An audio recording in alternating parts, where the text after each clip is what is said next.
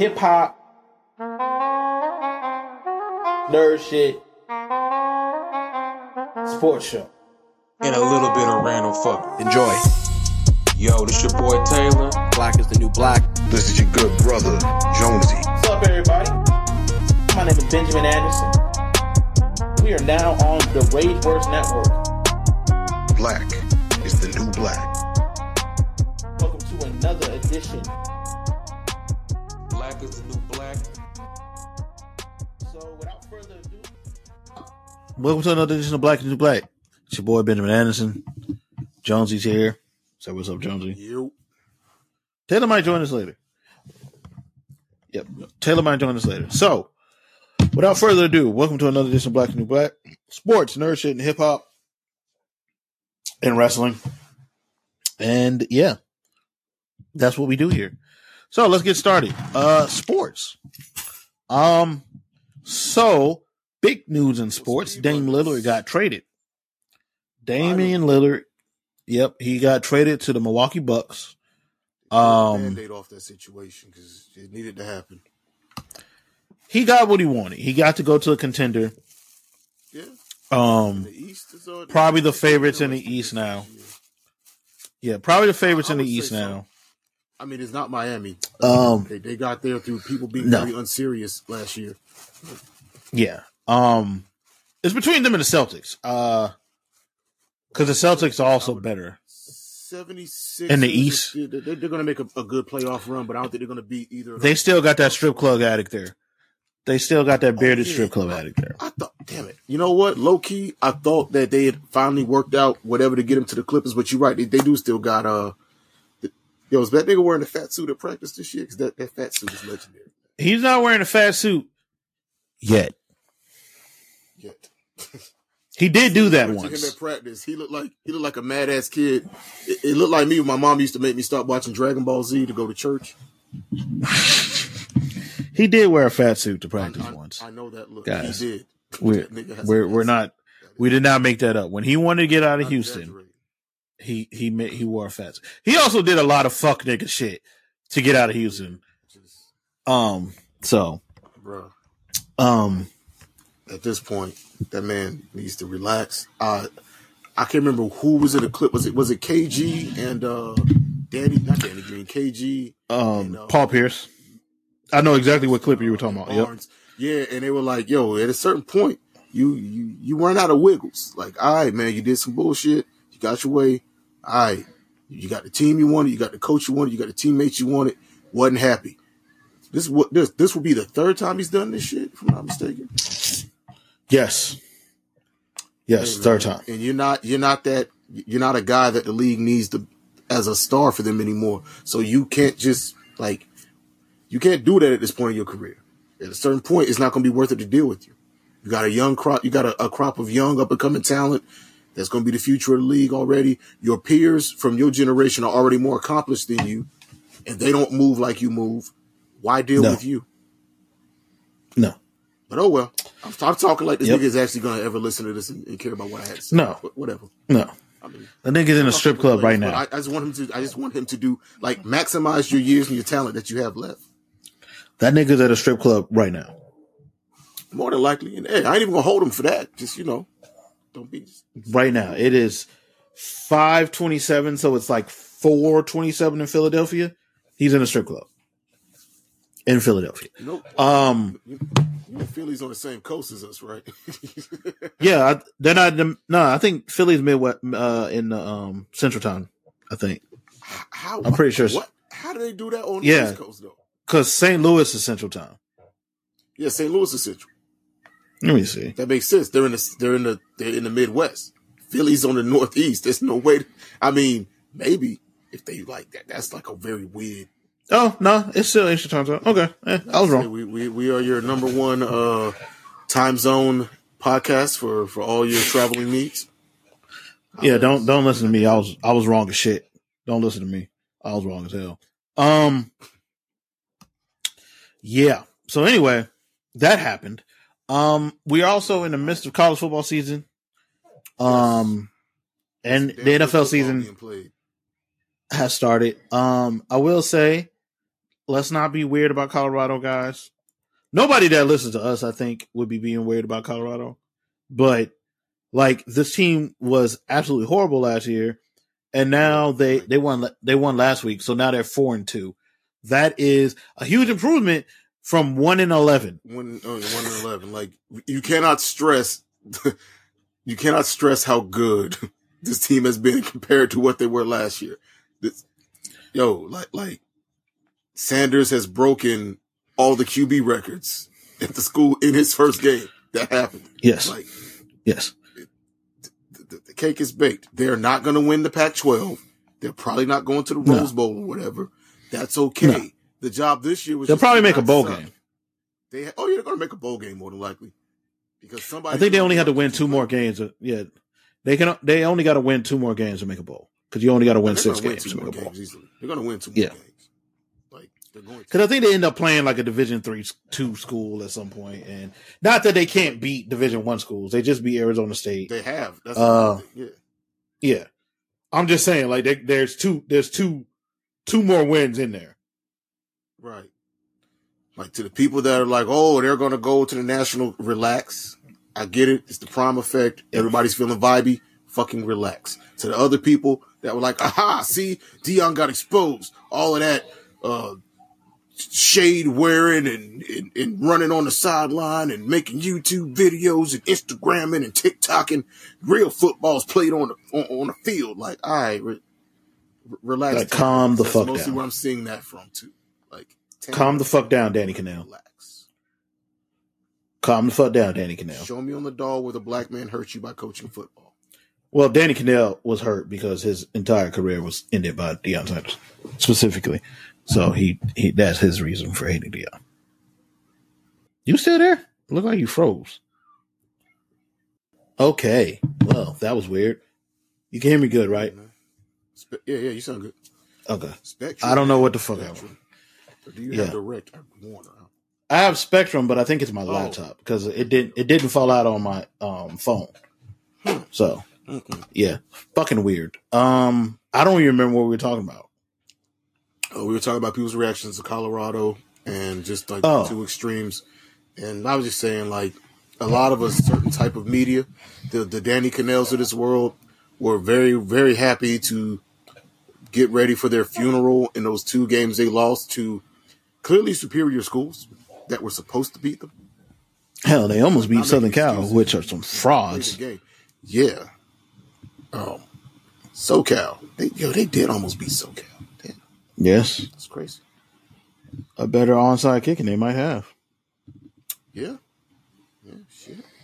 Well, can't knock that. NFL talk. So Brock Purdy's having an MVP season, and Ben hates it in his soul of souls. Not really. Not really. The way people talk about quarterback play annoys me, and like people talk about it after last night's game has been wild. Like, relax. Same thing with like Lamar yesterday. Lamar, according to Pro Football Focus, had the highest was the highest graded quarterback they've had all the year. They lost because he threw an interception at the end of the game. His team had the most drops since a team has had since 2010. They dropped 8 passes. Like, they dropped 8 passes. They dropped 3 touchdowns. Maybe 4. Yeah, like that sounds like a losing game. Yes. But like, people don't understand football and they don't understand how the game actually works. So like, when a quarterback does get paid a lot of money, they need to throw nothing but touchdown passes and convert on every third down and always win because they're getting paid X amount of money. It's a team sport. I'm not even shitting on the receiver core of the Baltimore Ravens. It's just some days things don't go your way. Some days you don't have the best game. They play a lot of them in the season. It's a very physical game.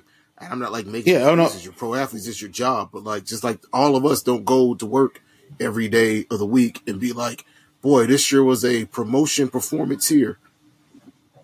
It happens. Like, Like, I don't know what to tell these people. Also, how often does Lamar throw interceptions? I don't have stats off the top of my head, but I'm pretty sure it's far from a regular occurrence. Yeah, I didn't want to specifically turn this into like a Lamar did this. Well, not even just Lamar. Like, just we can talk. I mean, he just came up, so that's why I'm talking about that, because I didn't see the craziness about him. I just saw it about Dak, and I'm like, what are we doing? Yeah, it's just, yeah, I don't get. I mean, I get them. They're very stupid. I know that, but it's like, yo, pro sports is not what y'all think. Like, it's not what y'all niggas think it is. Yes, it's a game, but not just anybody can do it. Like people acting like the Cowboys should sack Dak and get who else are you going to get? Who are you going to get better than him that is not already playing and starting for somebody else's team? Please tell me. I'm not getting it. Like, the way Dak Prescott is talked about is stupid. The way most quarterbacks are talked about is stupid. So it is what it is. Not exactly sure. Like, if you watched the game last night, I don't know what the fuck you want Dak to do. The moment I knew the game was over, it was in the first quarter. I can tell you the exact play. I'm pretty sure the Cowboys ran a mesh concept. For those who don't know what a mesh concept is, you had the two receivers cross each other. Like, I think the way the Cowboys run it is that it's like 10 yards up, and they basically, their routes cross. You created like a natural pick. Somebody's going to come open on one of the sides. Fred Warner, the middle linebacker for the 49ers, blew up that play. Like, he totally fucked up the timing of the routes, but basically carrying, when I say carrying, just to explain to people, he was covering CeeDee Lamb. He carried him through the mesh, bumped the receiver that was coming past him. So now no one is fucking open. So Dak has to hold the ball. Then Fred Warner, after doing this 10 yards down the field, or like 15 yards down the field, gets the sack too. Like, I don't know what you want Dak to do on that play. Like, I'm not sure. But since y'all don't know what you're watching, oh, it's Dak just held on to the ball. Where the fuck he's supposed to throw it? But, you know, it is what it is. But man, I play Madden, and I would have made a play in that scenario. In that scenario, you would have thrown a pick in Madden because there was no one open. You would have thrown a pick in Madden too. Like, no one was open. Like, if Fred Warner, if a player did that, you're going to throw a pick in Madden too, because there's nowhere to throw the ball. But irregardless, the answers, Ben, they know the answers. The answer is Brock Osweiler to the Cowboys. That's the answer. It's time to upgrade their QB position in Dallas. Brock Osweiler, I believe, is a commentator now. I think so. That's why I try to pull a guy who I know is not playing anymore. I don't know what he does. I'm pretty sure he's a commentator for like the Pac-12 network or something. I say, doesn't he do college? Anyway, moving on. Yeah. I think for the Pac-12 network. Anyway, it is what it is. Moving on to the good, I think that's nerd shit. Yep, that's about it for that. Y'all, new Castlevania dropped. I've only seen the first episode. I really enjoyed it. I'm gonna catch up on it. A lot of stuff's been dropping lately, like Generation V. There's like movies that I catch up on. Other Netflix series. I finished the new season of Kim Don Asura. I finished the new season of Bob. But yeah, I'm gonna get on Castlevania. But Ben, you've watched it. You've also been within the discourse online about it, which unfortunately went about how we would expect once we realized there were going to be too many black people and too many coloreds and women in it for the Tanner Brigade. So, all right. So without all getting into like without getting into super duper spoiler territory, even though it's the first season, it's more of a setup season than anything. So like, even if I told you the whole story, there's nothing spoiled per se. Like, I'm pretty sure if you saw the Netflix announcement for season 2, you saw Alucard. So like, he doesn't show up until the last second of the show. But anyway, so for those who don't know, Castlevania Nocturna is very loosely, I want you to understand this, very fucking loosely based on Rondo of Blood, which is like, I think the second. I know nothing of like the chronology of when these games. I'm trying to remember which. I know a lot of random lore because I was watching the lore videos to help me sleep over the summer. But like somebody did a timeline of which each game falls in. I'm just look, man, just give me Castlevania. Like, we have what I mean, I was trying to remember in what order was it released, not where it falls in them. Because for those who don't know, the first four seasons of Castlevania are very loosely, once again, very loosely. Yeah. Based on Castlevania 3. Nigga, Castlevania doesn't even understand what it's doing with its own lore. Then they added time travel. It doesn't. Time travel. There's a game that has nothing to do with the fighting game. They end up in the fucking future. Each other. Yeah, the future. There's the future ones. Yeah. So this is very loosely based on Rondo of Blood. And I'm guessing from the way it looks, Rondo of Blood is a direct, like, I guess it would be a prequel to Symphony of the Night. Because, so it will be, this is going to turn into Symphony of the Night. The Castlevania everybody knows. Because in that Castlevania, you're playing as Richter, Alucard, or Maria. No, you don't play as Maria. Richter, Alucard. No, you play as Maria. You can play as Maria in that one, if I remember correctly. I haven't played Symphony of the Night, and I don't know how long. They are not adapting. Yes, that's Richter. The Belmont. Okay. Yeah, the Belmont in Symphony of the Night is Richter. You fight Trevor in it, I think. Oh. Or you fight a resurrected Trevor or something like that. Trevor does become a villain in one of the games. Wait, I thought Symphony of the Night. Yeah, it's like a. I could be tripping. Yes. Like I said, and that's why. In my head. That's why I don't trip about the show. And, like, nigga, I don't remember specifically. Just show me cool Belmonts using a Morning Star and doing cool stuff. Show me vampires fighting. Show me all the cool stuff I want. Right. Yeah, it's Richter. Makes sense with his own story. Okay. Yeah, so it's Richter, Belmont, and Symphony of the Night. Yeah. So I need y'all to understand this. This is not a direct one-to-one adaptation of Rondo of Blood, mostly because Rondo of Blood's story is dumb. Like Castlevania stories really encompass like a paragraph. Where are Belmont going to kill Dracula? Thank you. I'm about to say they are literally just place setting to get us to beat up Dracula. That's it. Yes. That's it. Calm down. It's not sacred lore. It's not Lord of the Rings. Okay. It's not Chronicles of Narnia. This is not a well thought out universe that was pre-planned. With love and care. They just be doing stuff. Not a song of ice and fire. Stop it. They were just out here doing shit. Because it was kind of cool. We need a new Dracula fight game. Cool. Make up a reason to fight Dracula again. Yes.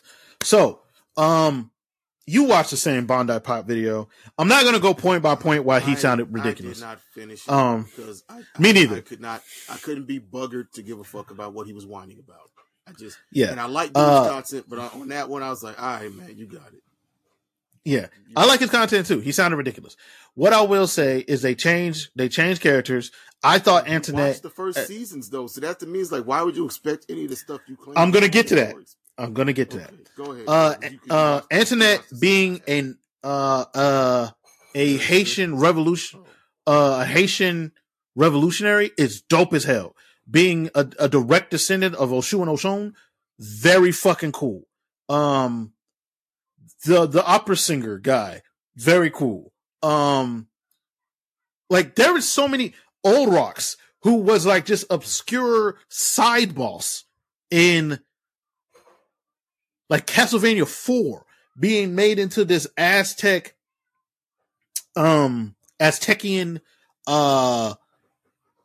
conniving antagonist, sort of. If you watch the show, you'll know why I say sort of. Same thing with the main villains. The one that had the pink hair. I can't think of a goddamn name now. But Ben, where do all these colored people come from? I'm gonna get to that for a second. That doesn't work. There was a lot of really cool stuff that happened in this. 0.065% of the population is breaking my immersion. Jesus Christ. Vampires are Caucasians. And one of those real vampires in the 1800s were all Caucasians. Let me talk about what I like about the show before I get into these idiots. The action was really dope. I love the art style they've done for these. It's slightly different from the first four seasons, but it's still in the same kind of vein. All of it was dope, right? I cannot wait for the second season. My nigga Alucard back at the end, come in. He looks like Symphony of the Night Alucard now, but it's also been 400-ish years since the last time Belmont saw him or something like that. So I thought that was cool. We get, we get three Belmonts in this. Well, his mother's in this, his grandfather's in there, and Richter. But anyway, mentions of Trevor and Cypher, all that. All right. So, also Belmonts can do magic now because Trevor slept with Cypher. Boom. The reaction to this from losers on the internet was very weird, but expected because I saw the episode. I think it was episode 3 or 4 where they go about explaining the Haitian Revolution, right? Because Annette is a Haitian revolutionary, and they explain how she got her powers and how she. The Haitian Revolution and all that. For those who don't know, the Haitian Revolution is the first successful transatlantic slave revolution. Slaves rose up in Haiti and won their freedom. They also had to then pay France back for their freedom, but that's something else I don't really want to get into. Yeah, it's a bunch of fucked up shit that happened because they won their freedom. But anyway, imperialism. Yeah, imperialism is great, guys. I stopped myself from saying something. Imperialism is great, guys. Hey, bucko. Bruh, let's calm that down, pal. Bruh, I felt it like, how you think something, mm-hmm. and I felt it coming down, and like somebody was like, stop. Don't do it. Like, somebody was standing at the door. No. Go back. We're gonna have to get ourselves an on-site manager with fresh taste. Like, yo, don't antagonize the K-On! Fans. Colonialism and imperialism is great, guys. But anyway, so I really enjoyed that, and this is also one of the first times, and you might see it more in France because this is more tied to them than it is to us, but this is one of the first times I think I've seen the Haitian Revolution talked about in fiction. Positively, anyway. So I thought that was really cool. But I was watching an episode. I was sitting on the couch with my wife and I was watching an episode. Another place I've seen it mentioned is also in other vampire fiction, but that's written by Philadelphia by brother Rodney Barnes, right on The Wire and stuff. Oh, okay. Yeah. There's 2 places that I've seen. This is the first time I've seen it in animation like this, definitely. Yeah. Oh, it was also in Vampire in Brooklyn, if I'm not mistaken. I do not remember. It's very briefly because it might have been. Vampire was Haitian, if I'm not mistaken. Anyway, it might have been. I don't remember. Nigga, I don't remember anything from Vampire in Brooklyn. Except when he was in the church pretending to be a preacher. Evil ass. Yeah, I remember that. Evil ass. Yeah, I don't remember nothing else from that movie. Evil is good. Eddie Murphy is great. Whoa, watch out now. Yeah.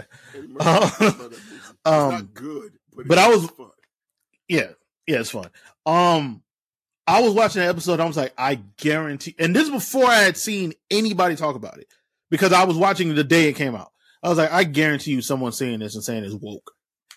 And lo and behold, people lost their goddamn minds. Oh, and that is a Mary Sue. Shut the fuck up. You don't know what that word means. You don't know what that phrase means. They explain to you how she got her powers. They explain to you why she can fight. Like, if she's a Mary Sue, then what is Richter? But Ben, I don't care. She's the wrong person doing it. She's not the protagonist. The protagonist is allowed to have all kinds of, unless the protagonist is Rey in the new Star Wars trilogy. We don't want that protagonist. She, No, she needs to earn it. I don't even think, to be honest, I don't even think Ray is a Mary Sue. I think between 2 and 3, she was poorly written. I don't think she's a Mary Sue. They did her no favors how they wrote her. That's all I'm not getting into a rant about that. How that franchise of films was written overall. Yes. The fact that it was just really no plan from film to film. Scattershot all over the fucking place. But that's not her fault. Her character wasn't a Mary Sue. They had anyway. Yeah. The reaction to that, the action to her being black, oh, well, there was like 1.6 black people in Europe. First off, she ain't from Europe. They explain when you see her where she's from. She's not from Europe. But she should have been visiting. They tell you. No. Ben, I don't care. That's what you don't understand. I know she got on a boat to come there, but I also know that they couldn't afford boats from Haiti because they were a poor third world country. They had no economy. They had no wood to make boats. Everyone knows Haitians didn't leave their island until the French gave them boats later. Science. Blacks can't swim. Yeah. How'd she get there? It was so much just very thinly veiled racism. It's like, yo, you're barely putting, like, the veil is like, I can see straight. Like, if I touch the veil, my finger goes through it. Yes. Like, relax. Second. The gossamer thread bullshit. Yeah. And second, for example, the Bandai Pop video. Why aren't they resurrecting Dracula? Because that's not what this story's doing. That's the only one. Dracula probably isn't dead. Yeah. Probably isn't dead. Like, if you watch the first 4 seasons, pretty emphatically they show us that Dracula did not die. He got his wife back from hell, and then they went to some village and went on about their business. And if Alucard is still alive, and he's not even a full vampire, what do you think the Lord of Darkness is at? Like, they didn't say Dracula came back as a human. He didn't come back as a human. No. He's still fucking Dracula. And I would imagine we see him. Like, I'd imagine in the second season, we see him, maybe. He came back as a human, right? And he died. He died as a human.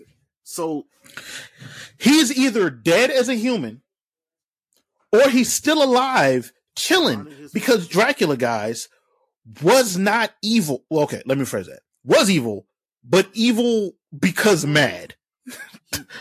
You want to say, like, before they murdered his wife, he was very much. He was chilling.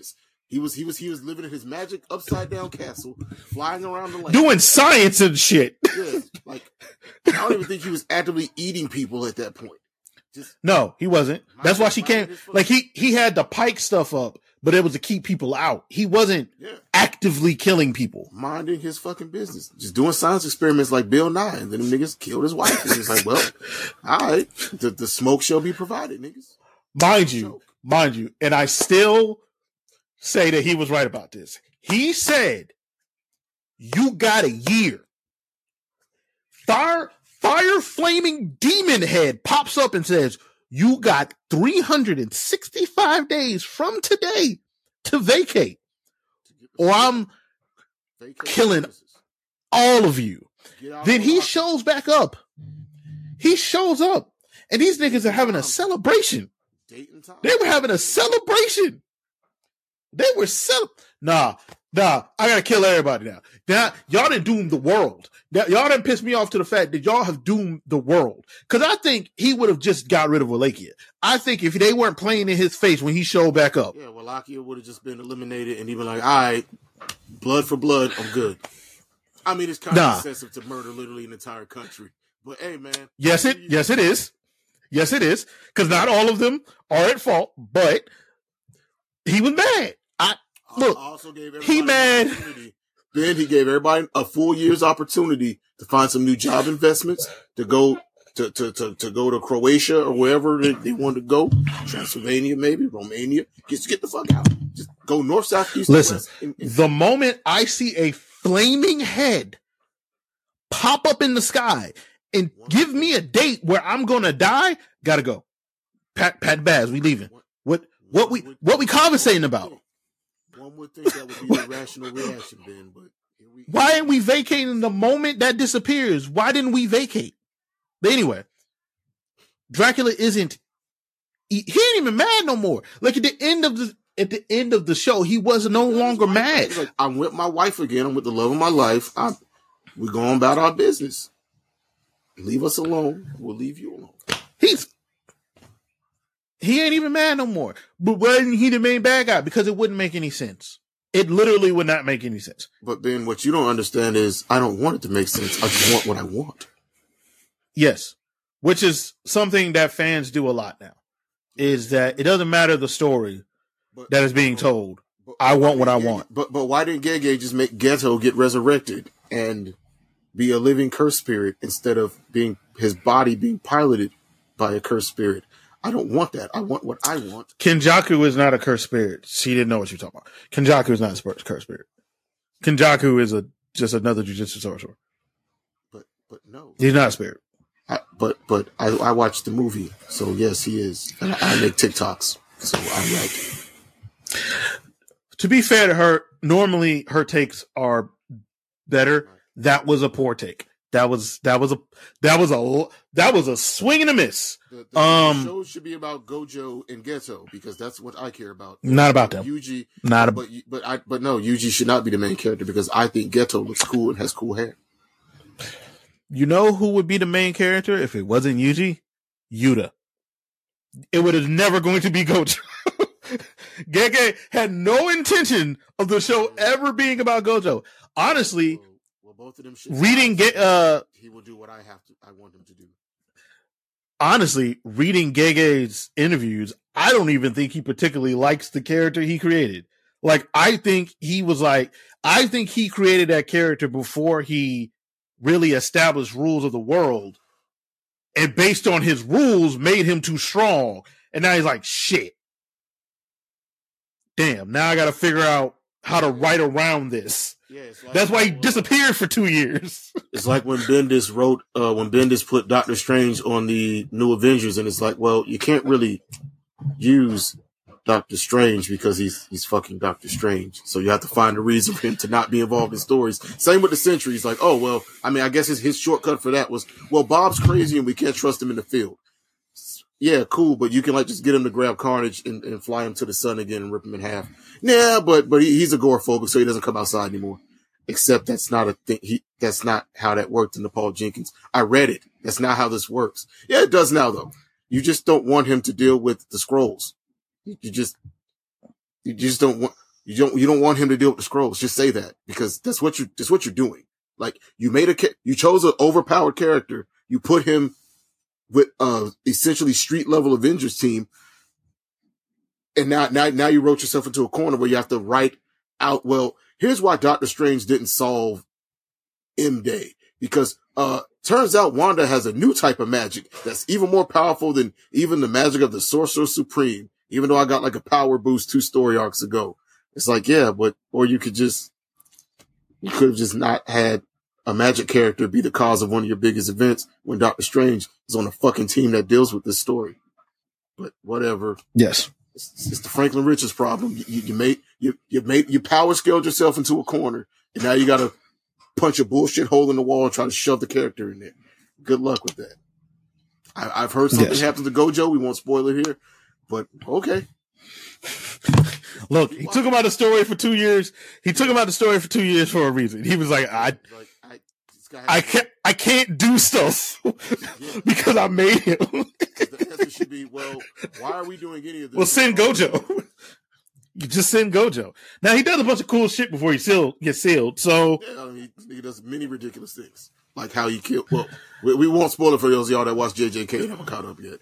But there's a death in the Shibuya arc that is hilarious. It shows you how petty this thing is. It is phenomenal. He could have killed both of them so quickly, and he was like, "No, I'm proving a point." I'm here to prove a point. He told them niggas when they attacked the school, the next time I see both of y'all is on site. Yes, yo, it's funny because the dub makes him even more of a dick because in the sub it's like I saw the clip with the sub and he's like,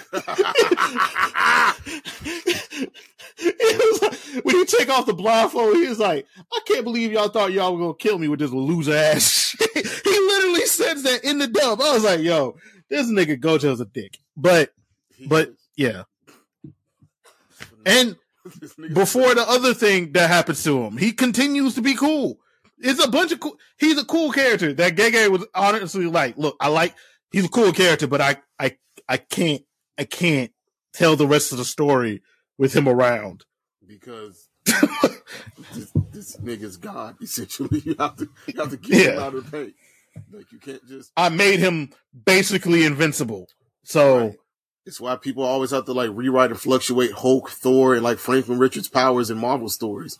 Because it's like, well, if any of them niggas is around, problems should be not problems. Like, yeah, Franklin's a reality warper. Dr. Doom is doing crazy stuff. All right, well, Doom doesn't exist anymore. Or he's a snail now. Because my 8-year-old son, or whatever age he was back when we were growing up, decided that, like, this kid made a pocket dimension during Onslaught. You had to do something with him. Like, I think I remember in the 80s, shortly after he like got activated powers, one writer was like, all right, we're just going to have his dad make a laser that puts him in a coma so that we don't have to make him make sense for the like next 3 years because, oh shit, that's kind of what they did with Gojo. It's like, okay, that was really basically story where we had him age himself up to adulthood and explode a celestial. Okay, well, what do we do now? Because he's like an adult and the Omega coma laser? Make him go away. Make him go away. He's a child. Put him to sleep for 3 years. Yes. Jujutsu Kaisen Season 2 has been really fun. Great transition. Because we started this conversation a while ago. It's been really fun. We're getting to the meat of it now. Toji just showed back up. Sort of. You'll see. Dumbass main, or not even main character, just him and Yuji are my beautiful idiot. No, you're talking about Todoroki. Oh, okay. Toji Fujiro, the one who killed Gojo that one time. That is right. That's of Fushiguro's father. Yeah. Yes. Who? Yeah. You'll see. We're gonna get a bunch of cool shit. I got that. I watched the last episode. Yeah. Yeah, we're going to get a bunch of more cool shit. Also, I love how subtly I am a fan of anime that when they don't just tell you a character's stronger. They just show you. And like with Yuji, like if you remember in the first season, he couldn't like do anything. This nigga casually picks up a car and launches it at somebody. Like fucks up a like a high class cursed spirit like it's nothing. Like Yuji is strong as hell. He already had freak strength and stuff, but like now it wasn't freak. He was always now he's learned how to like use cursed energy to apply to like maximize that already freak strength. And I didn't get spoiled. I kind of figured, but I know why he has that freak strength. It makes total sense now why. Yeah. Why he was able to do the things he's been able to do since the beginning of the show, and why he was able to adapt and learn things as quickly as he has been able to. But yeah, last thing in their shit, Ahsoka. Yes, Ahsoka has finished. I really enjoyed it. I have not watched Rebels, so like some of the Easter eggs I didn't get, but I watched enough of Clone Wars to get the Ahsoka related stuff from Clone Wars. So like, overall, it's not even one of those cases where if you don't get all the Easter eggs, it's not for you. You can jump. My wife has never watched either of those things. She was able to just enjoy it on its face. You'll get more out of it if you know like the lore and stuff. But I think everyone was very well casted. Sabine got on my fucking nerves, but that was what she was supposed to do. Like I get it. I thought the guy they casted to play Ezra in his live action format was really good. It was really good. The only thing with him is like y'all didn't need to give him them bright ass blue content. Like just like that was a bit much. But that kept throwing me off. I'm like, am I misremembering the character? Because that looks very Dune-ish. I'm like, he had blue eyes, but they weren't like hyper blue. Like this, like the, the White Walkers from Game of Thrones. I was like, this. Yeah, like it wasn't something.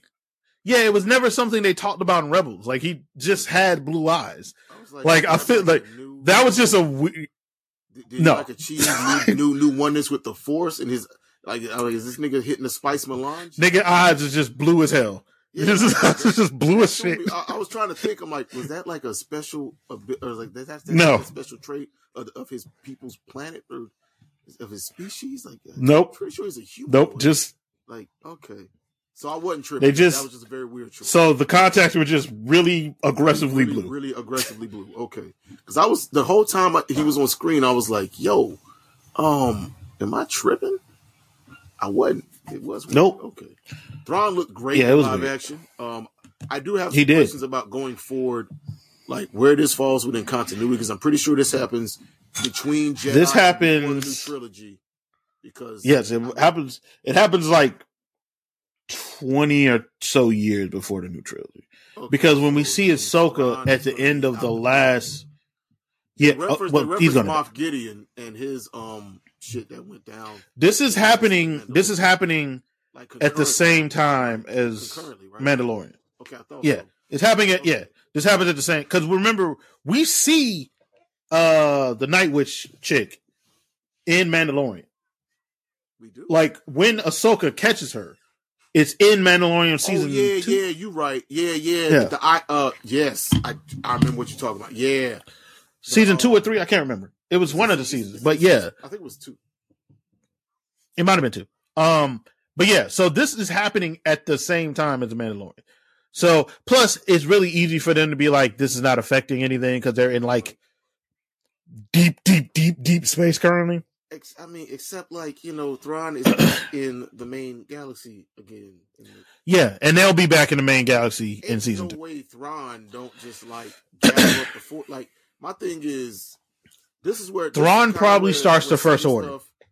That's what I'm thinking. Like, but setting stuff prequel. That's why I was like, setting stuff prequel wise, or putting these movies before the last trilogy, when the last trilogy didn't really have a plan, because like they could have been like when Thrawn founded the first, or restored the imp, and like you got the character. I agree with you. Like, that would make the most sense. But like now, I mean, I still want to see it happen retroactively. Like, plus I kind of ignore those movies, except when I have to remember things related to them for the stuff I'm watching now. And that's just one of those. I was thinking, I'm like, ain't no way Thrawn succeeded at whatever he's about to do, because he wasn't even mentioned. He starts the First Order. Now, what is that like? In a book or something that's been confirmed. No, like no, it hasn't been confirmed, but like it would only make sense when the new movies came out. It would only make sense that he starts the First Order. Now, I guess he finds Snoke at some point. I mean, since Snoke is an elaborate meat puppet, Palpatine, and he was kind of Palpatine's one of his right hand guys. I'm guessing in season 2 we get Snoke, which, by the way, should have just been Plagueis. They should have just made him Darth Plagueis.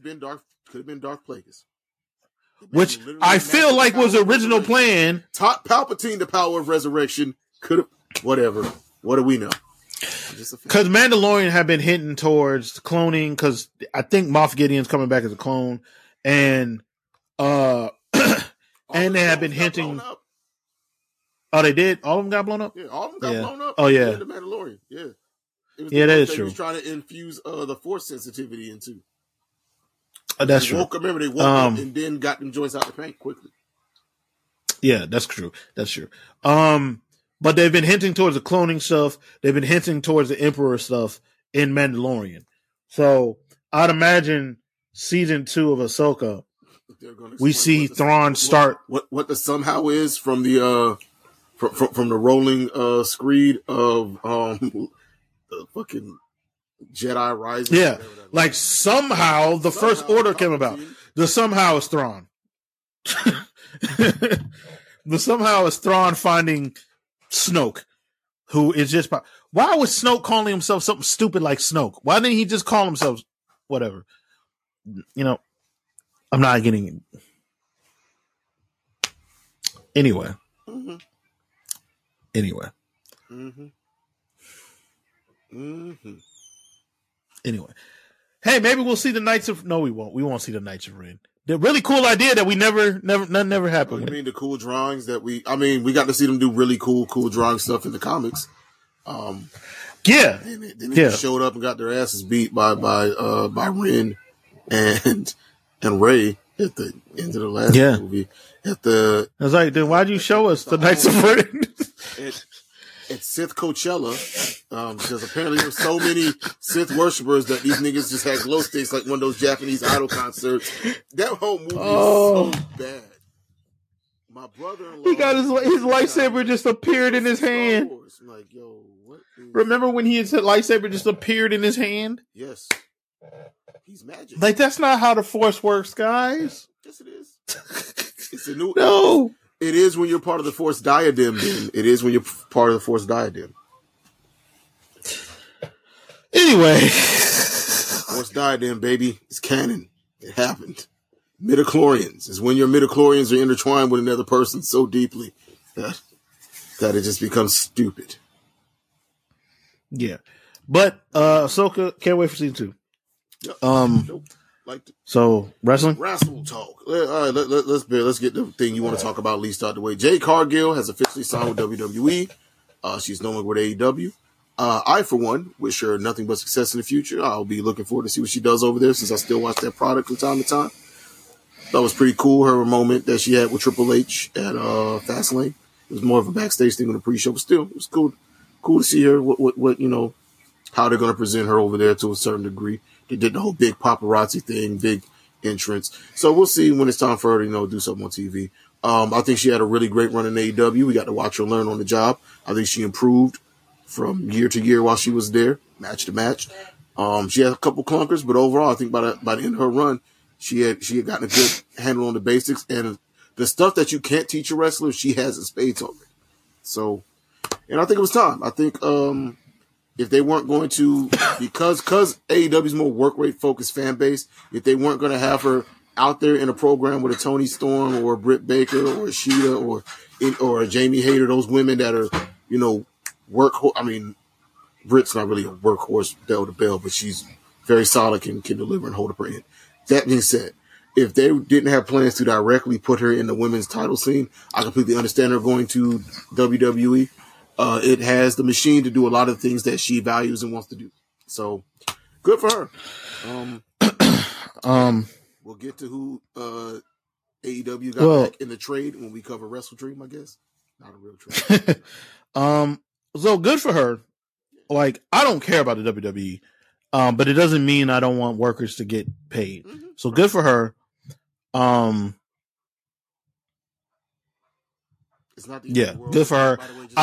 It's not the end of the world.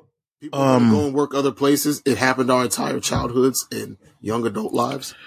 Like, relax. The conversation around AEW is so annoying that like online discourse is just and like brainwashed her into staying.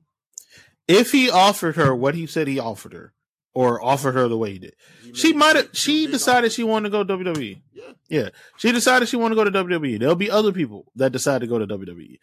The entire locker room of AEW is now having a mass exodus to WWE guys. Calm the fuck down. Triple H is going to use them in all the ways that he didn't use Swerve. Calm down. Like I need people to fucking relax. Because there's been movement both ways, but only when it's the other way, only when someone goes to WWE, is it the fucking end of the world. Calm the fuck down. When people go to WWE, Jesus Christ, AEW is a secondary Bush League t-shirt company or something, whatever the narrative is now. I don't know. I just like wrestling. I watch what I like. I like some stuff at all companies. There's some people working at all companies I enjoy, including NWA. Ben hates all things NWA and wants it to die. Yes. Right. Yes, I do. Is that one of our new sounds? Sorry. No, it's something that Taylor sent me. Yo, where is that nigga? Get on the screen. He said his house too loud. Oh, so yeah. But yeah, so calm the fuck down. Everything is fine. So AEW just continued his really dope run. Goddamn. Really dope run of pay-per-views. The latest one being Wrestle Dream. Mm-hmm. I think the last one, Wrestle Dream ish was like Double or Nothing, but everything since then has been undisputably great.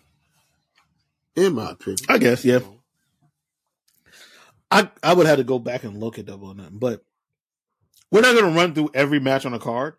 But what I will say, highlights for me, I'm a big Swerve mark. Swerve looking like a goddamn supervillain versus Cowboy. That shit was fire. Hangman Adam Page. That shit was fire. That shit was great. And then putting over Swerve was great. I don't know where they're going with this. I know Swerve is wrestling Bryan Danielson tomorrow, because Dynamite is on tomorrow, and WWE is doing WWE things by overloading NXT. So, good job, WWE, I guess. Apparently Undertaker is going to be on the show tomorrow. They're Undertaker, Cena, blocking out. Paul Heyman. Yeah. Okay, guys. All right. We also have Ricky Starks versus Yuta, which is really good. We had your new AEW tag team champion, Ricky Starks, Big Bill. Yes. Put FTR in the dirt. Because Cash is hurt and or going to jail. I think it's more of a... This nigga had a gun in Florida, but nigga ain't going to jail. He a white man in Florida with a gun. He's not going to jail. I mean, he also pointed it at somebody, so... I mean, George Zimmerman murdered a whole child. This is Florida. Yeah. He'll be all right. Now, that injury, they'll tell... I mean, they both... I mean, you can kind of tell they're working with nagging injuries. Earlier, I think you were the one that told me they... The scuttlebutt is that they got injured in the match with Aussie Open, which half of Aussie Open got injured in the match too. It's like, I mean, them boys was cooking, even with one arms and one legs and one shoulders. The niggas was in they hooping. Yeah, better than me. My left shoulder been messed up ever since we was in that car wreck, and sometimes I feel that joint slip. Like, nigga, I'm not doing anything with that arm, let alone suplexes and slams. Fuck that.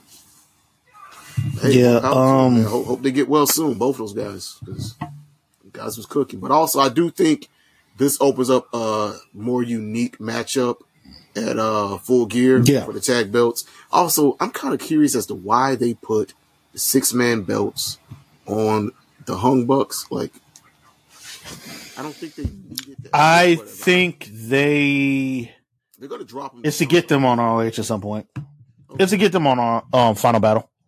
It's to get them on Final Battle. They're going to drop them at Final Battle.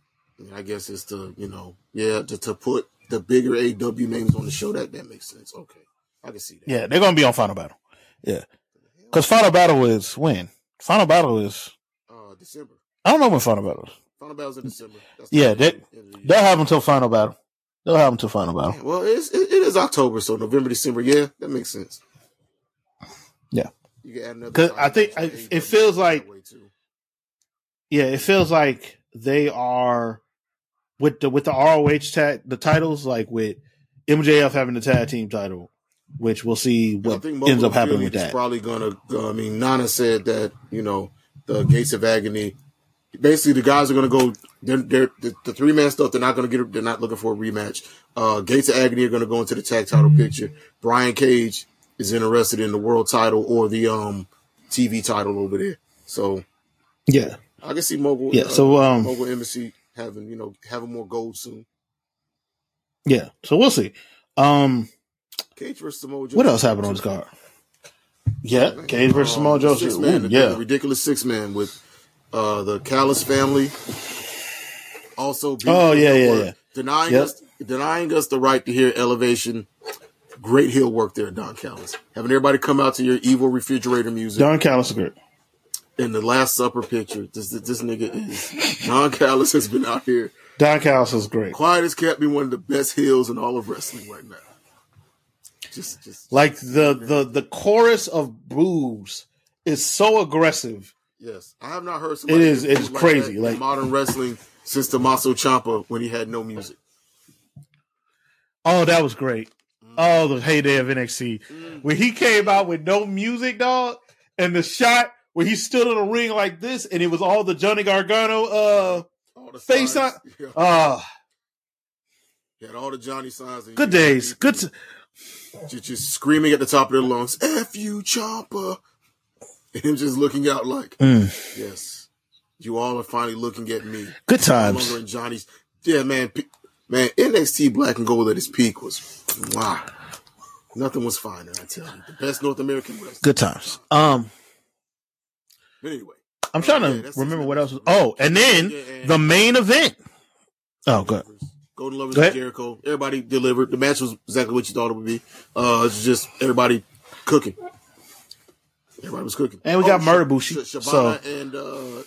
Shibata and oh, yeah. Kingston beat 7 shades of shit out of each other. That was great. That was great. They went out there and did it for Inoki, baby. Yep. And then we got Christian versus Darby. Darby Allin. Yeah, that was the main event. Yep, the TNT. Hey, over here, multiple titles can main event shows. Christian is doing, to me, in my time knowing of Christian, his best work. Oh, I 100% agree. And I was one of those people that Christian was underused in WWE. I was so glad when he went to TNA and had that run there. I thought when he came back. I thought he was good in TNA. I thought when he came back from that run, they were going to treat him completely differently. And no, they didn't. Oh, Edge got injured. He has to retire. So I guess we'll give you a token title win, kind of how like they did Ray when Eddie died. Then it was like, you can always tell when Vince is doing something for a brief moment and he doesn't actually want to do it for the person because he immediately makes them look goofy. Like, yeah. Hey, Christian won. This is great. Like when Rey Mysterio won. Mm-hmm. Like when Rey Mysterio won the title. Rey lost every non-title match that he had as champion. Yep. Nasty work. Every single one. But Christian has been cooking, man. He's been doing the best work of his career for about a year now. And just over a year, actually. Yeah. So, since he turned heel. Yeah, since he turned heel, he's been great. Body in it, man. Like this stuff with the stuff he's had with Darby, having Nick Wayne with him now. It's just been great. And then at the end of the match Saturday too, explaining his motivation. Yep. At the end of the match, we get the Nick Wayne heel turn, which I think is really good for Nick Wayne. Yeah. I think Nick Wayne is a really good face, but I think him as a heel is really good. Also, he's like 18. Yeah. He's like 18. Like, yep. Yeah, like give it some time. He did 18-year-old thing, and I think that's great. He's going to essentially be Christian's bump guy, and hey, that's a good learning to sit under. Yeah, which is one of the reasons also I'm not worried about like young people living in AEW. They have an 18-year-old, like they got multiple 18-year-olds. Yeah, Billy Starks and him. Like they'll be fine. And they're going to get re-upped anyway. The introduction of Edge. Because I knew he could still use his music because I had seen a report earlier that he had his music. He just had to get "You Think You Know Me" redone. I'm pretty sure that was Beth Phoenix's voice. Yeah, he Beth Phoenix saying "You Think You Know Him." Yeah, it was great. Like Edge was great. I saw some people saying it's going to be like Booker T going to TNA, and I don't think he the company the way that Booker T viewed. A lot of guys that came to TNA during that time period did not respect what it was, did not come there to make it better. Yes, it was below WWE. They knew that. Everyone, let's all be honest, we all knew that, even as fans. But the guys that came there with the spirit, the guys that came like Kurt Angle, like Sting, that wanted to build it into something, wanted to get back to the business, wanted to help craft it and create something there. They were pushed aside. They were pushed aside for the dudes that came there and didn't care about that shit. Yeah, essentially, because like Kurt's solo run really got derailed a bit with all the shenanigans with the main event mafia. And I love the main event mafia; they were fun. But like, Kurt wasn't out here doing wrestling machine stuff when he was in main event mafia.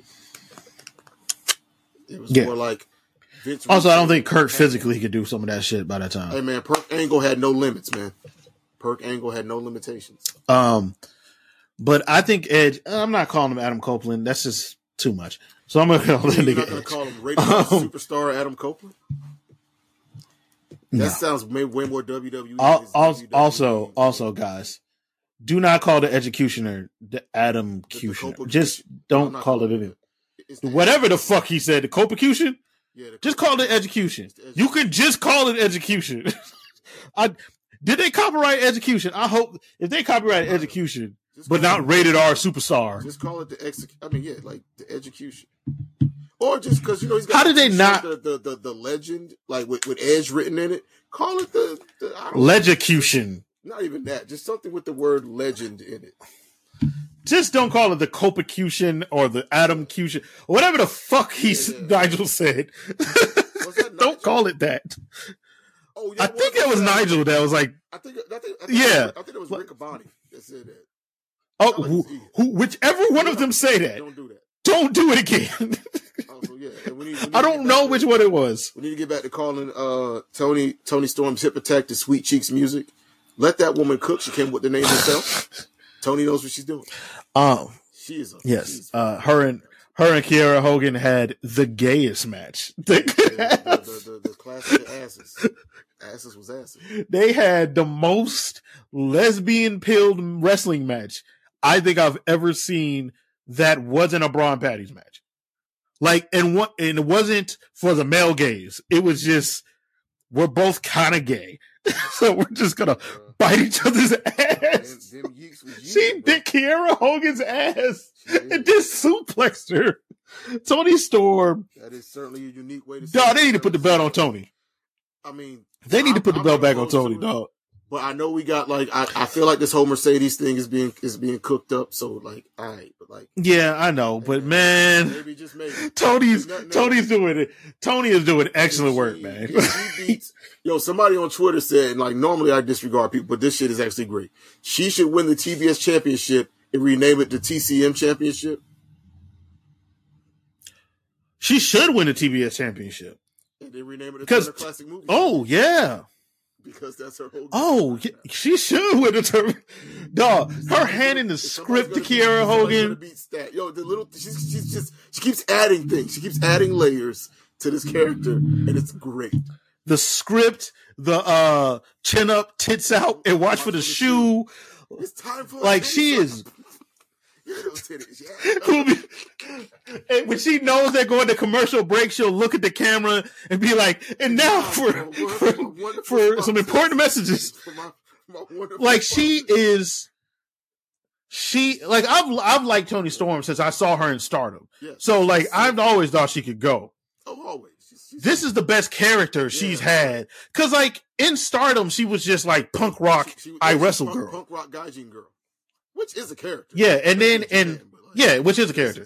And then when she was in NXT, she was punk rock. Me and Rhea Ripley don't like each other. And then when she went to the main roster, she was a joke. And so like for her to come to AEW and her and Rhea used to beat the shit out of each other. That's good times, man. They used to beat the shit out of each other. Black and gold at its peak. That wasn't even black and gold. That was UK. They was in NXT UK. They were in UK. That was before they got over here. Oh yeah, because I don't think they really had an official feud. It wasn't a full feud when they were both under the regular NXT branch, but they had a couple matches. Mm. But the bulk of the feud was definitely in NXT UK, where we had Dragunov also fucking NXT UK murder Walter and Walter just murdering everyone, but everybody giving him. I will continue to say that nigga beat up fuck NXT UK because it killed the entire. What was the name? He beat up all the British Strong Style. British Strong Style? Yeah. All them niggas want to smoke with Walter. And damn it, they all almost got close to beating him. They always got close. Yes. But he was just like, no. I beat all you. I only reason I say fuck British UK NXT UK is because it killed. Yeah, it messed up the UK scene. And over there, and it took Walter from me because Gunther could be the best wrestler in WWE. And I believe y'all when you say he's excellent. I ain't going to watch it. He might be the best like match for match worker in the company. You're missing out. Man. Listen. I totally believe you. That's great. You gotta get over those. It's over there in the corner, man. Just love all wrestling, man. I'm just trying to tell you. Is the rapist still the head of it? No, not technically. He's not. Oh, okay. The head is whoever. You still were there? I mean, a lot of rapists. Endeavor. Have lots of places, sir. Oh, okay. Endeavor. Oh, the people that employ the MMA sweatshop that is the UFC now. Nah, I'm good. Yeah. I haven't done my UFC rant on here, guys, but you might not be here if we talk about UFC that often. Ben is kind of falling out with the UFC. I get it. I mean, USC. MMA sweatshop, baby. It does not pay people their value. It doesn't. I have been so. When I say I have been almost not commie pilled, but socialist pilled, like. What color is that? Is that no? The sickle. The sickle is communist. I don't know. The red and yellow, comrade. I'm not. I was gonna say red pilled, but then I was like, oh, that doesn't mean that. You've been sickle pilled. So, yeah. But anyway, I gotta check on something. Yeah. Quick. So. Yeah. Go ahead. But yeah, AEW is doing well right now. We have a pretty big show. Tomorrow. I almost keep forgetting it's coming Tuesday. But we have a pretty good show on Tuesday with Swerve versus Bryan Danielson. We're getting Hangman versus Jay White. We're getting Shida versus Paige. I 100% think Shida should win. Like, we're getting a lot of really good stuff on the next episode. We're probably getting Mariah May. If you don't know who Mariah May is, you should look her up. She was a gaijin in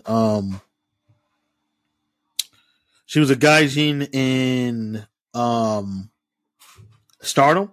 So you should probably look her up. You know. But yeah, I'm looking forward to all of it, man.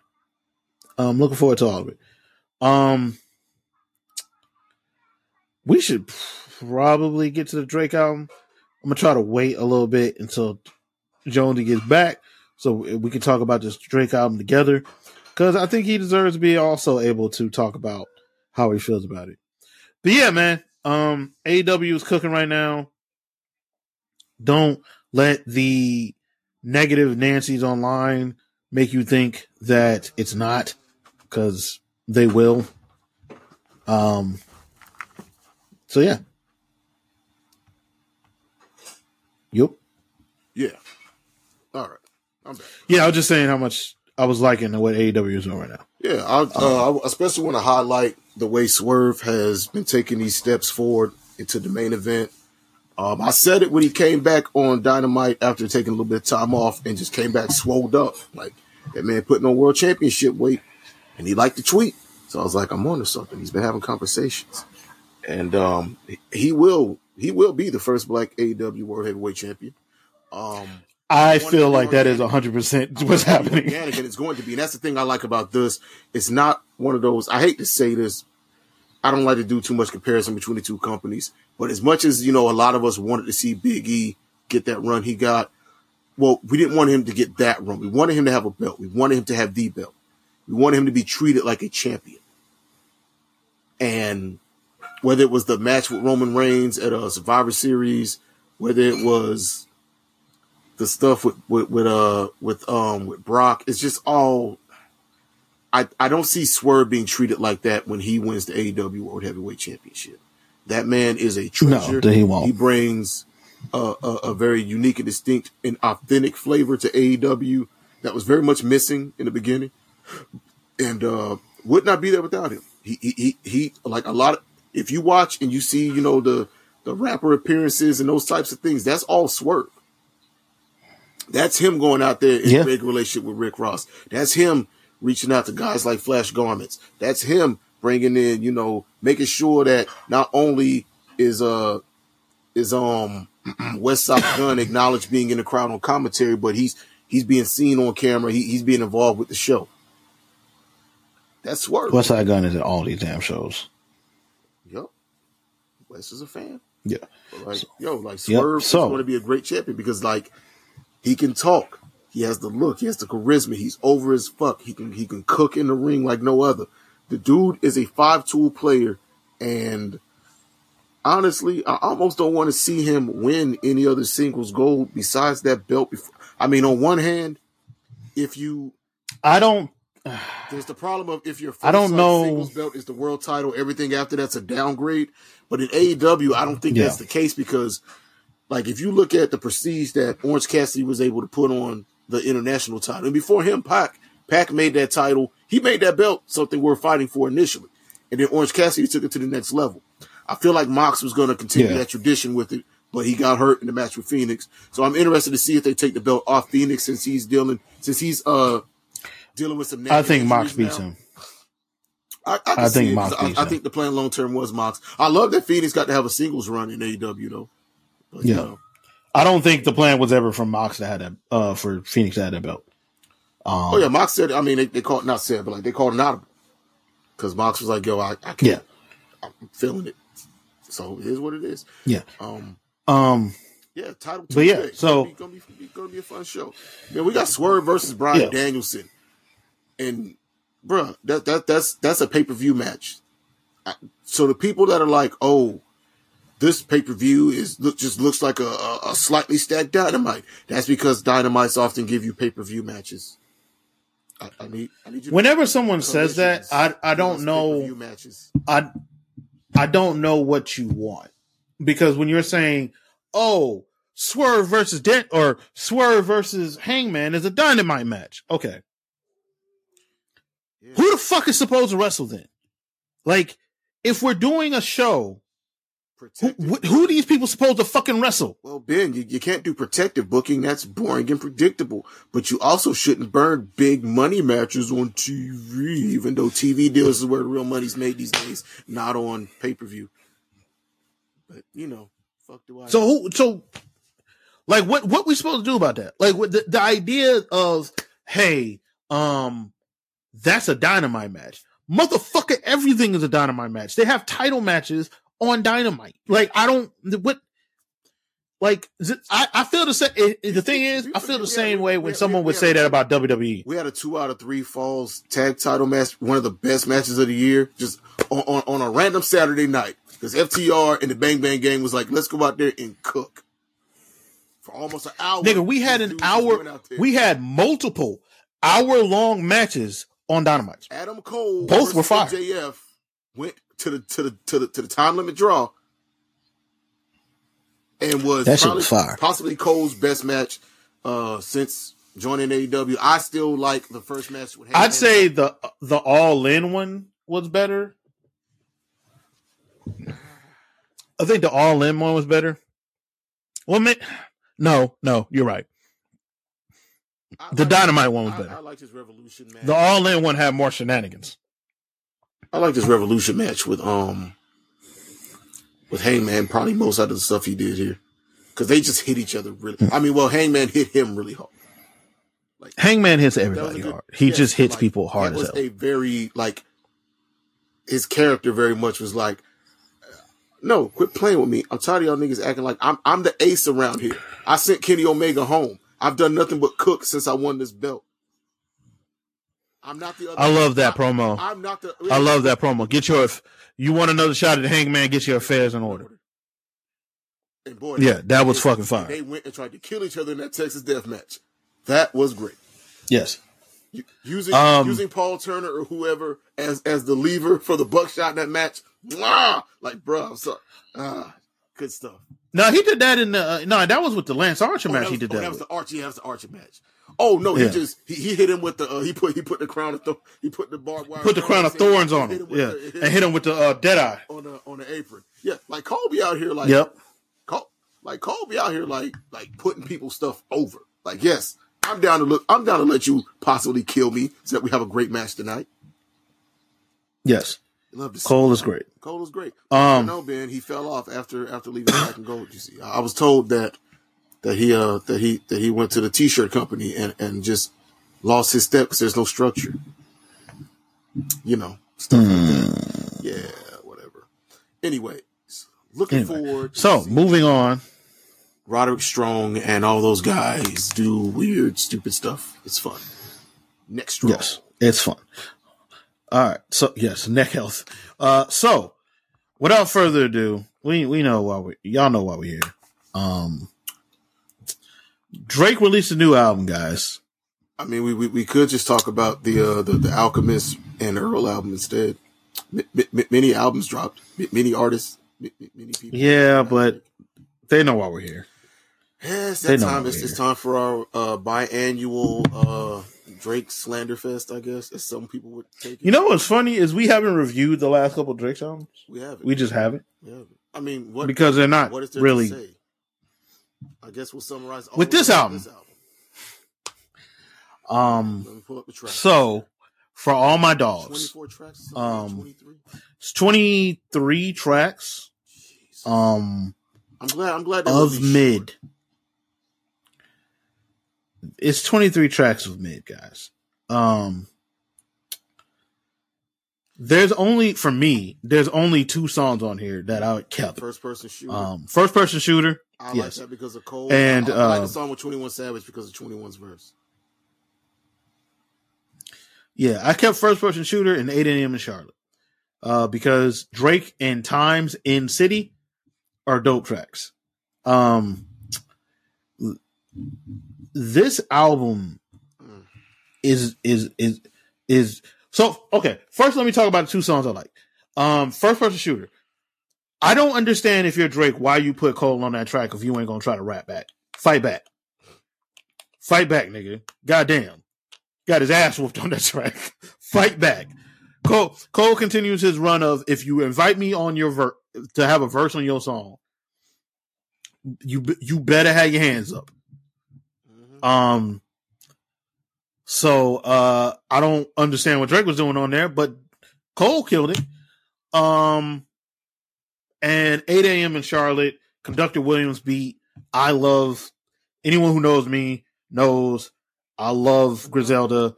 I have a playlist of Griselda pilled music from Boldy James. Nigga, just like Boldy James and shit on here. Like, if it's dusty and scares the hoes, I have it on a. God damn, this playlist is 38 hours long. Sir, I'm gonna need you to relax. If it's dusty. It scares the hoes. You're frightening all the men. It's in my Coke Raps playlist. Sir, you are the dragon attacking the village. I need you to leave the maidens be. Damn, I didn't realize it was that long. So there's a lot of violence and drugs. A lot of it's a lot of drug music. It's called Coke Raps. Sir, you work a 9 to 5. My kids don't hear this playlist. Oh, I forgot. My kids get the R&B playlist. God, Rich Baby Daddy is so bad. Jesus. Okay. Oh. So, okay. So we can get to the songs. BBL Love Interlude. Oh, okay. We're not going track by track. There's 23 of these motherfuckers. No. We're not going track by track. This shit's bad. This is a bad album. This is not a good album. This is bad. Uninspired for going on nearly a decade now. The last album that he released that I thought was good was If You're Reading This, It's Too Late. Yeah. That came out in 2015. Yeah. Yeah, that's it for me too. If You're Reading, yeah. Because Scorpion wasn't hitting on nothing for me. That's been almost a decade. Yeah, almost. This nigga's been making uninspired ass music. The last one I really messed with was Nothing Was the Same, so it has been a decade. Because he dropped that in 2013. Yep. He followed that up with Views. Nothing Was the Same. Was the beginning of the fall. All of his worst excesses on one album. And it worked. Yep. It sold like gangbusters. You make enough crap and enough people play each individual song. You get enough spins. You get a plaque. And this nigga's been making playlists for a while now. And... Like, I just, as a fan of this guy, if you're a fan of him, because I'm not a fan. I just have not been a fan of his general. I'm not a fan of his full project. I'm not a fan. So I'll say this. I'm not a fan. If you're a fan of his, do you not think you deserve better? Do you not think he has better in him? Do you not think he's capable of more? And again, when I say grown man rap, when I say I want to hear him rap like a 37-year-old or soon to be 37-year-old, I'm turning 36, so he's going to be turning 37. Like, literally this month. Bro, or 38, I don't know, whatever. But, like, dude... 37. This dude's 37. So this dude has emotionally stagnated somewhere between the ages of 18 and 23. And his subject matter has not grown. I'm not saying I need this nigga rapping about 401ks and Roth IRAs and fucking school plays. He ain't got to do that.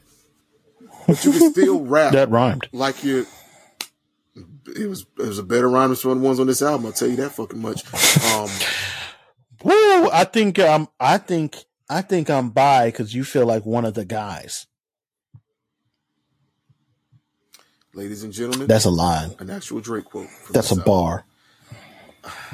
Look, you ain't even got to bar niggas up, bro. Just make something compelling. I never expect Drake. Drake is never going to make a The Pimple Butterfly. Drake is never going to make a Run the Jewels. I don't expect him to. Drake is never going to make a Michael like Killer Mike. Drake is that's not him. That's not who he is. He does not have that muscle as a writer. I get it. Part of that is Drake is not going to make. He's not going to make socially. Drake is not going to make a 2014 Forest Hill Drive. No, he's not. He's incapable of doing that. He. Oh, go ahead. Stop making old nigga in the club music. Like, you sound bored with your life. Therefore, you have nothing worth saying anymore. But you can always make money because, again, people will rush to defend this type of stuff from him as in, well, he make music for the baddies and the niggas that get him. Y'all, of course y'all get him. You ain't outside. The biggest thing I heard last year is for the real dancers, for the niggas that's really out here mingling, for the people that's really out here getting it in, doing brunches, getting down with where the baddies is at. Y'all know how this Drake album is ringing off, and I'm like, is it? That is not what I. Okay, first off, boom. So if your response to anyone critiquing this album is, "Oh, you're old," Drake is older than me. Yes, he is. Drake is older than Jonesy. Yes, he is. He's older than both of us. 2, oh, you don't get bitches, married with kids. I'm fine. I'm happier in my life than Drake. I seem happier in my life than him. I'm not ashamed of the woman who gave birth to my sons. So, yeah, I didn't hide my kids. Like, hey, he was hiding the world from his child. Yeah.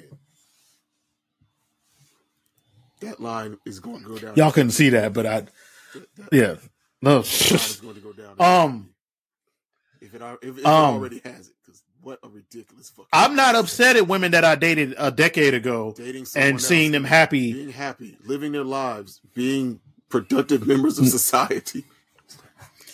I'm not mad that in high school I didn't win an award and like I get on a song and disrespect a woman that I won an award. I'm not who's out here supremely talented musician and teaching at the collegiate level fucking at Harvard and shit. Has won 4 Grammys, not just that one, but anyway.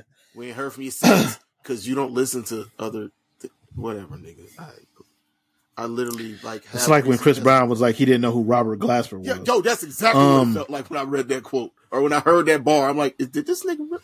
Also, are we ready to admit the weird energy towards women that has been consistent in this nigga's music? I was gonna get to that.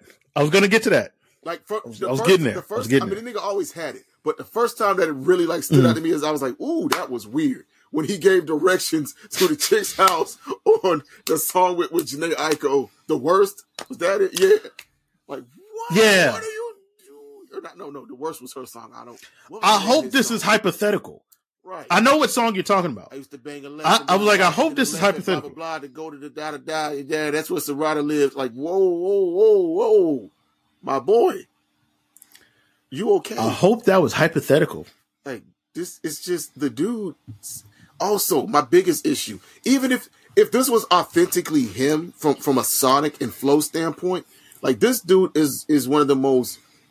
This nigga is literally rap tofu. Like whatever MJF said about Jay White, that's what this nigga really is.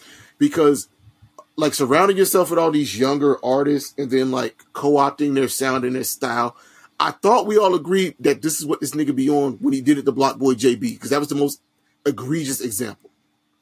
Like I called it in college when he jumped on a Versace remix with the Migos. I'm like, yo, yeah. You don't rap like that. Just be you on the track. Do Drake raps on the track. Jay-Z didn't suddenly rap like M.O.P. because they were on the You Don't Know remix. Like, what are you doing? And then I was like, well, that was weird. That's not, that probably, that was like a weird thing. That's not gonna, okay. And then it became, this nigga be like, Kagebo, no, not the Kagebo shit. The motherfucker just be like, yo, that's a nice flow and a nice sound you got there. And then he drops the bandana and the Sharingan activates. And I'm like, dude, like there are moments on this album that it's so nondescript. It's literally anyone can rap over these beats. Any artist can be making these songs. It's just Drake jumps on and maybe changes the flow up slightly to match whoever he's featured with or whatever a hot sound is currently. And that's my biggest issue with Dude. I get being relevant. There's nothing wrong with being relevant and staying relevant with the sounds that are out in music. That's cool. That's what an artist should do to remain, you know, at the top of their game.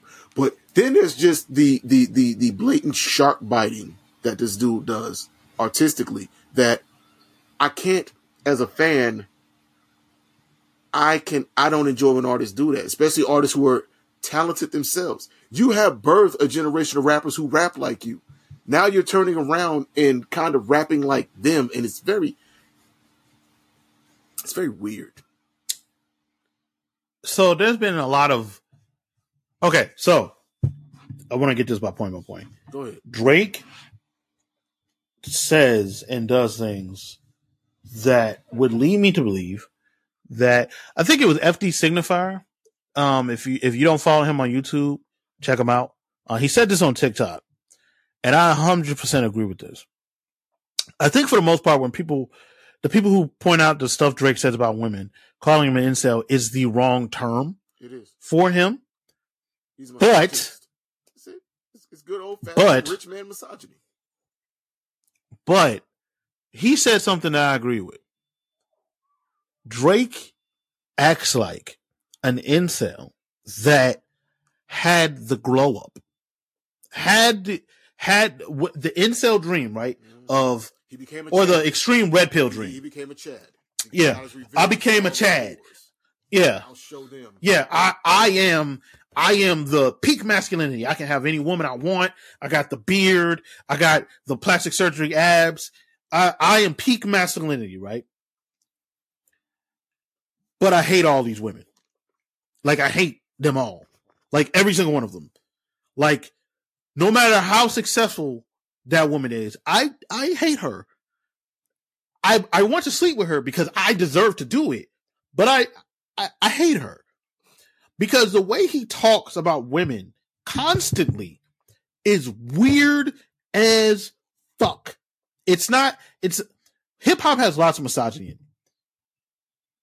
Okay, most misogyny is like face value, fuck money, or fuck bitches get money, or right. These hoes ain't loyal, like that. Almost like it's so cliche that you can't take it serious. His stuff comes from a deeply personal, unique place. It's not. This is a deeply.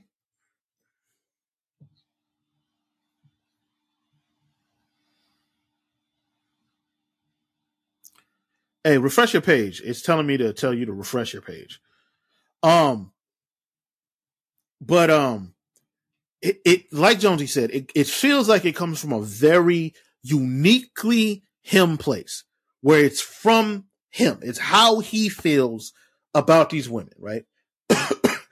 And when you do things like call out Esmeralda Spalding for winning an award 15 years ago. Oh, damn, it'd be longer than 15 years ago. It might be almost 20 years ago. She won Best New Artist over you and Justin Bieber damn near 20 years ago, and you're still mad about that. It just comes from a very deep-seated place of... Yeah. When you diss Rihanna... Weirdness. When you diss Rihanna because she married A$AP Rocky, or either married A$AP Rocky or they together and had to get whatever she doing with A$AP Rocky. A$AP Rocky is less successful than him. He's got more hits. He gave A$AP his big. Who cares? How dare you choose? Who gives a fuck? Guess what? A$AP Rocky at night gets to fuck Rihanna. You don't. Hey, you don't. I'm sure he got it off once or twice with it. That's why, you know, she put that monkey on him. Oh no, I'm 100% sure. I'm 100% sure he did, but that's not the but that's what upsets him. Yes. That she's giving it away. Like, how dare you? It's his. Yeah. The weird shit he said about Meg. He's performing masculinity less successfully than me, so why are you with him? The weird shit he said about Meg Thee Stallion since she's been shot. Like, it has been, that has been weird as hell. You don't, you and Tory were beefing. You tried to kill Tory Lanez. He claims that he did not say that to her or about her. That bar was not about her. He said, you bitches lying like Meg Thee Stallion. He straight up said something like Meg Thee Stallion. It wasn't like Meg Thee Stallion. He said, these bitches lying, swear they're Stallion. But it was definitely a Meg reference, but he hold on, let me find the line. Yeah, he veiled it. He didn't say Meg's day. He said, he basically turned it into ass shots. It was an ass shots line. It was, you know, he referenced Meg and stuff, but he didn't say Meg. He said it, but he didn't say it. Okay, here it goes. Here we go. This bitch lied about getting shot, but she's still a stallion. Shorty says she graduated and ain't learned enough. Play your album track 1, K, I heard enough. Like, and then that weird shit he did on stage while in Houston. Not that Meg. This Meg. Like, shout out to Meg, not that Meg. This Meg. Like, what is, are you good? Are you okay? Like, it's weird. What he does is very weird. Yes, he's been weird for years, and now but he also likes to text teenage girls. I mean, I'm gonna just keep it with the music. Yeah, I think the Millie Bobby Brown friendship thing was weird. She's running the yarn on the mic. Like, it's not just her. It's not just her. I mean, yeah, I know it's not just her. It's like it's been a bunch. What? And like, oh yeah, I really love high school girls basketball. Any dude that's in any nigga that's in a barbershop that says that, we stomping out. But because it's him and these y'all niggas weird. Huh? Red pill, wish you were an alpha male, air quotes, fresh and fit. Like, if this nigga didn't have rap music, he would be a mid-tier actor, maybe, and like a red pill. In Toronto. Yeah. He'd be a mid-tier Canadian actor. That's what he would be. Just like all the other motherfuckers from Degrassi. He'd be a mid-tier Canadian actor. He would be doing, because I think they're rebooting Degrassi, he'd be a teacher on the newest season of Degrassi. Yeah. He'd be a teacher now. Because if you haven't seen Degrassi, that's literally what they do. Like, they cycle older cast members, principal, get cycled back into the show, become the teacher, principal, da-da-da-da. I haven't watched Degrassi yet. Yeah, parents. They're still on the show. They're still getting that paycheck from Degrassi. But the show is not about to be. They're still getting a high school teacher salary from Degrassi, because apparently that is struggle money in Canada, by the way, according to Drake. Having to guess co-rent a house with another family and have to live off his at 15 or whatever teacher salary, essentially making what my mom made to teach as a teenager. Cool. That getting paid that much doesn't actually surprise me. Like, they don't pay child actors. But anyway, he started from the bottom. Yeah, from the bottom of the suburbs of fucking Toronto. He's fucking weird. He's a fucking weirdo, and this album is bad. And I wish he would stop being a fucking weirdo. And I really want to talk about this. And people saying it's bad, but there's nothing I can add. It's not even worth insulting because it has no character. It's like, you know, this album, and he is not taking. Okay, this album's like eating a pack of saltine crackers, but somebody sprinkled some seasoning salt every fourth cracker. That's the best. That's the best I got. It's the best. Also, and I'll say this: it happened. It was an experience. I listened to it.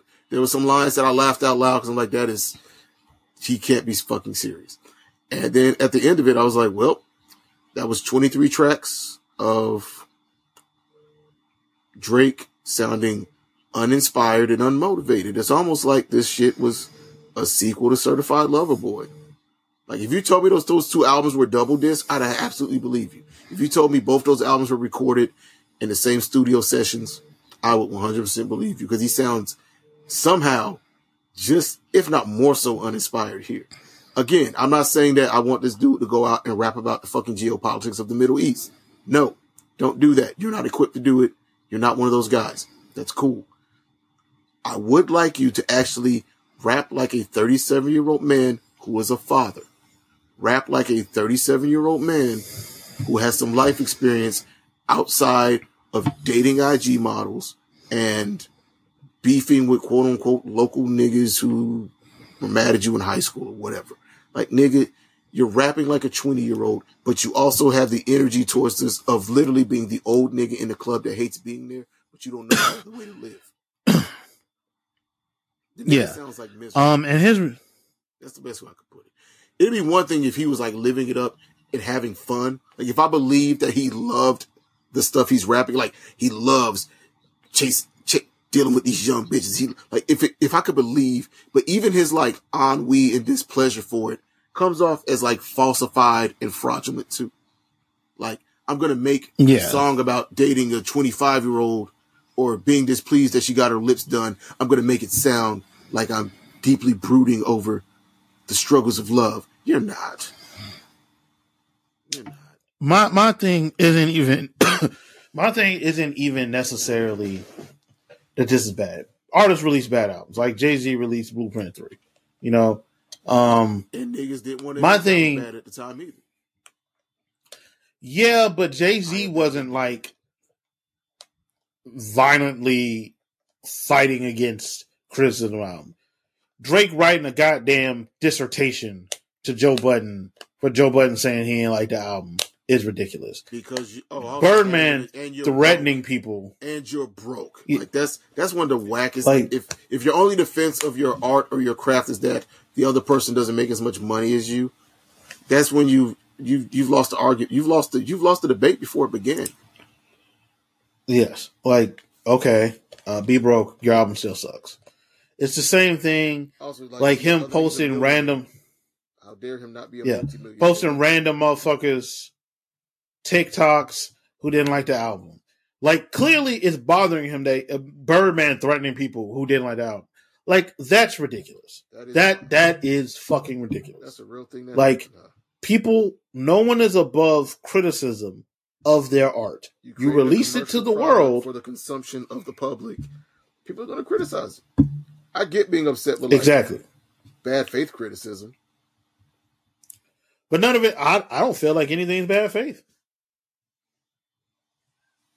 I don't feel like a single thing was bad faith. But it is what it is. I